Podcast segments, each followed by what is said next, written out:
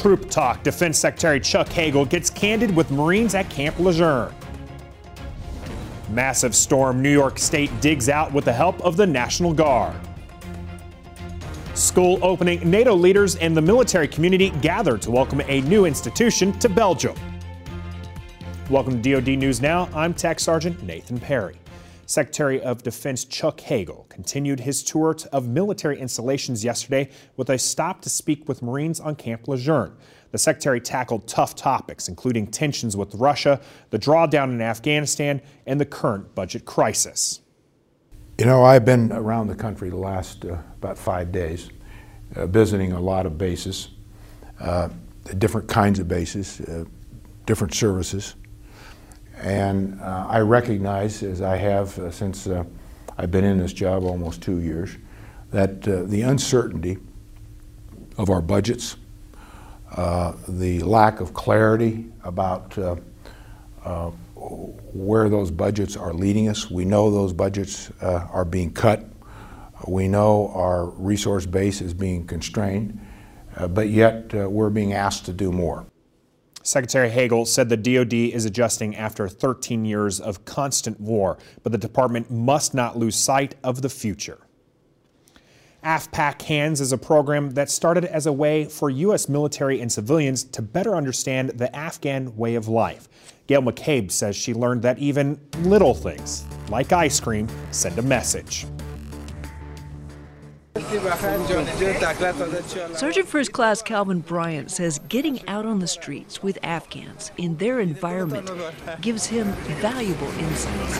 The main thing about this is be able to build a relationship, build a rapport with them every time we come through this neighborhood.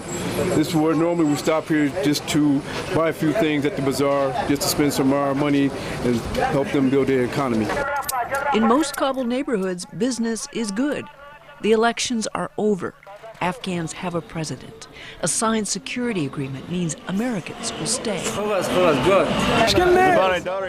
Commander Chris Milner says speaking the local language, even a little, helps broaden his understanding of Afghans and what they want. I think the single biggest issue we can improve upon right now is the economy. And I think with economy will come security. So, for ice cream? Even little things like ice cream, he says, are a sign of success. Definitely. It's the best 50 cents we've ever spent. The future for Afghans seems to be getting stronger daily. Threats still exist, but families are walking the streets. Smiles are easy to find. Women are present. And even ice cream can be had for the asking. Gil McCabe, Kabul. The DoD started AFPAC Hands in 2009.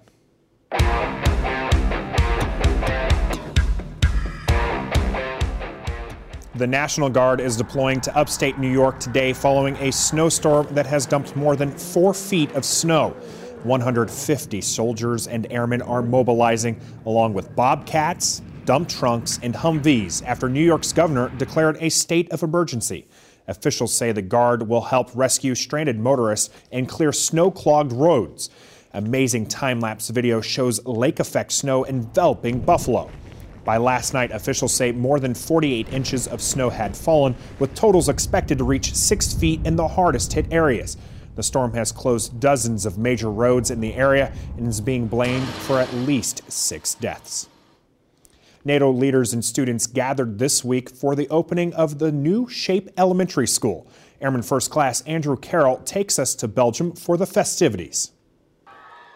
Excitement buzzed on the cold fall morning as children, teens, and NATO leaders gathered in the courtyard of the new Shape Elementary and Middle Schools. The new schools are a result of a joint multinational investment in military families and education. The realization of this project is due entirely to the support, vision, and funding of the participating nations. As the SACEUR, I share this with you proudly, for it validates what we say all the time and that is that NATO works. The state of the art facility has dedicated classrooms for art, music, science, and computer labs, as well as the latest in green technology. In addition to new classrooms, the school also has two new gymnasiums, a media center, and a shared courtyard playground to provide a fun and educational environment for years to come. From Shape Belgium, I'm Airman First Class Andrew Carroll. Be sure to check out the DoD Facebook page for pictures of U.S. soldiers firing, firing ceremonial rounds from Abrams tanks in Latvia. Watch for us also on Twitter. I'm Tech Sergeant Nathan Perry. Keep it right here for the latest in DoD news.